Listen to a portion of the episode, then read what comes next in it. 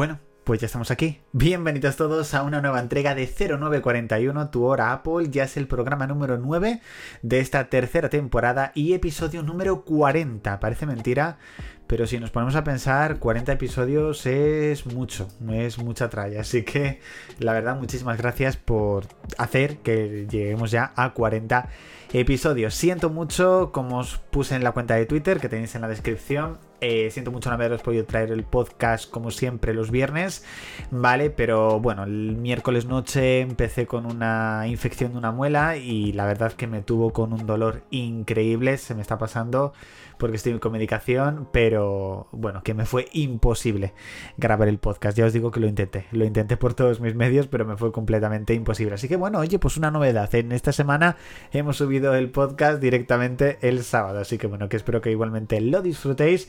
Y sí, en un principio no creo que me pase nada el próximo, la próxima semana, así que lo tendréis en el viernes. Vamos a comenzar con las noticias, porque como siempre tenemos noticias, opinión y debate. Vamos con las noticias.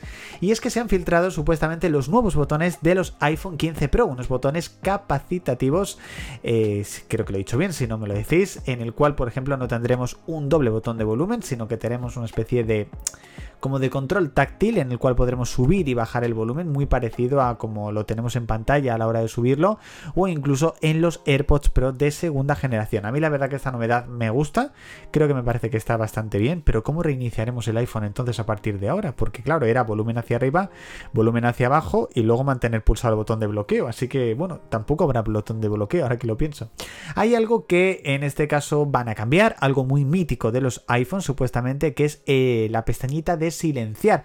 Ya no habrá una pestañita, sino que será un único botón en el cual al presionar, pues lo pondremos en silencio y cuando le volvamos a pulsar volverá a tener sonido. Así que bueno, esto es una novedad interesante, pero bueno, veremos si finalmente cómo será implantada en los nuevos iPhone 15 Pro, que en unos 6 meses aproximadamente ya los habremos visto. Madre mía, cómo pasa el tiempo.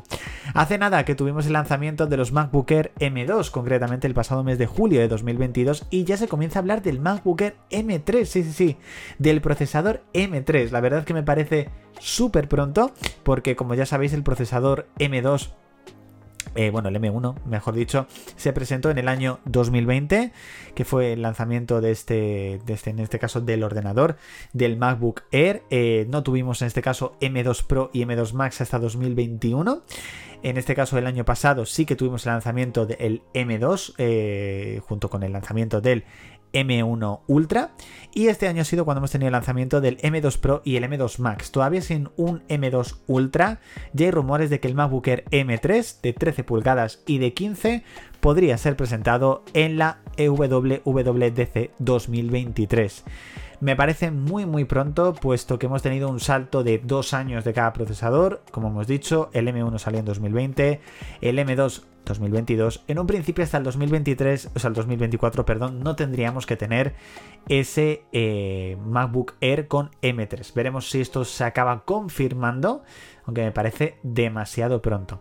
Algo que ha sido filtrado ha sido los cristales templados que llevan a los iPhone 15, 15 Plus, 15 Pro y 15 Pro Max y una vez más se puede ver los píxeles que son muchísimo más delgados con respecto a la generación actual de los iPhone 14, así que bueno, ganaremos un poquito más de pantalla que veremos en el día a día si se nota o no.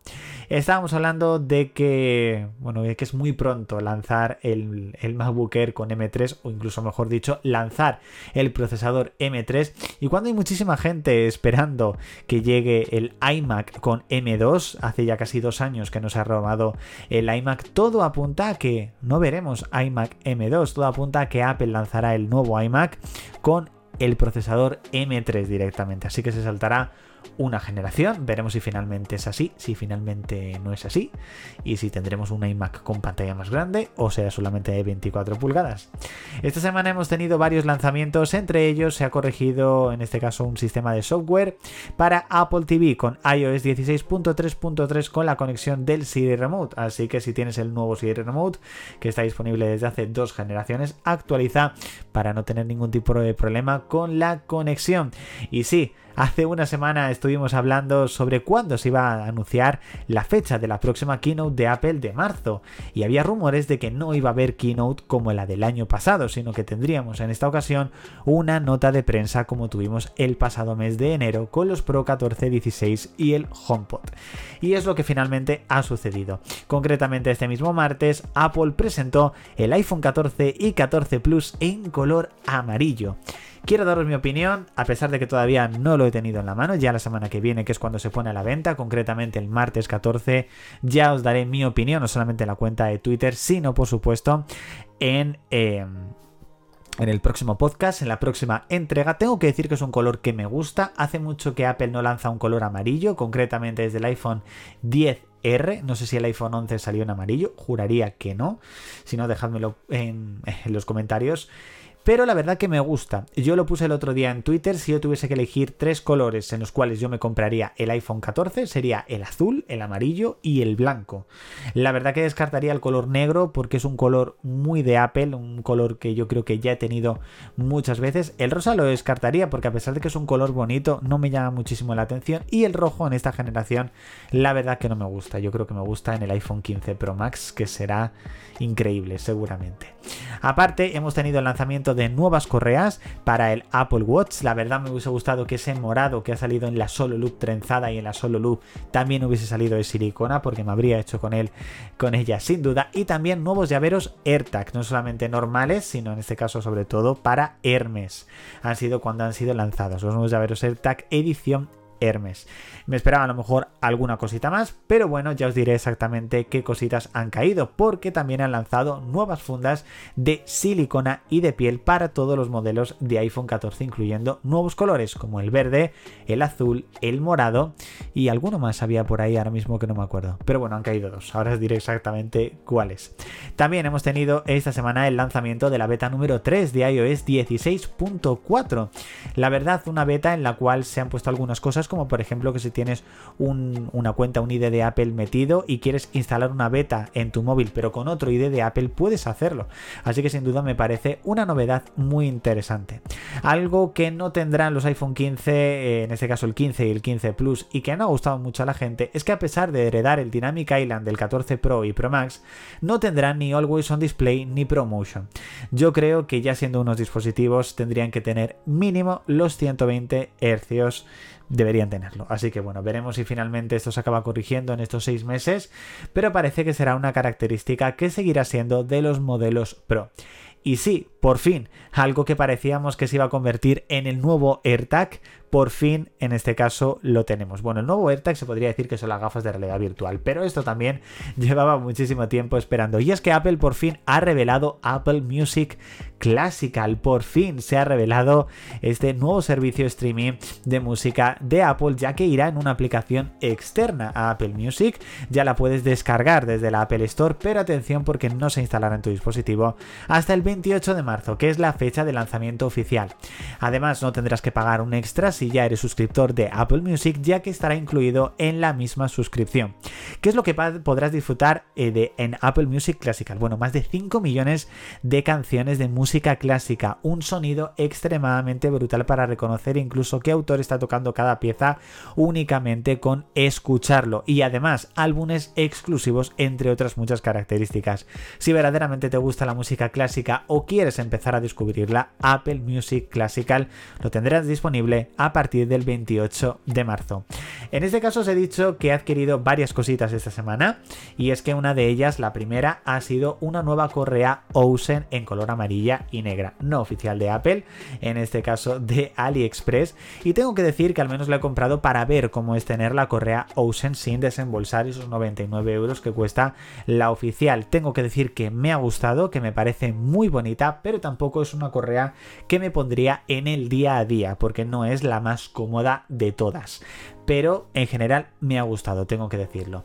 Esta semana, como os he dicho, he estrenado dos nuevas fundas, la nueva funda azul y morado del 14 Pro Max. La verdad que la, del azul me encanta porque es el mismo color que tenía en el 13 Pro Max que pude disfrutar muy poquito porque me cambié pronto de teléfono. La morada la quiero estrenar cuanto antes porque yo tenía la morada eh, clarito, pero este morado es que la verdad que es extremadamente precioso, la verdad, es una auténtica maravilla y la verdad que me gustan mucho las fundas, eh, las fundas de Apple, me gustan muchísimo. Esta semana también he estrenado otro producto más, algo que llevaba ahí en la cabeza durante tiempo y es un nuevo AirTag. Es el segundo AirTag que me compro, el primero fue en 2021, ese ha sido en 2023, uno de ellos lo tengo en las llaves y el otro lo tengo ahora en la mochila. Sobre todo lo he, lo, he comprado con un llavero Belkin, que no es llavero para llaves, sino que va con una cuerdecita para poder ir cambiándolo de mochila si en algún momento lo necesito o por si lo quiero poner en otro objeto así en algún momento dado. La verdad que lo tenía en mente y bueno, la verdad que muy contento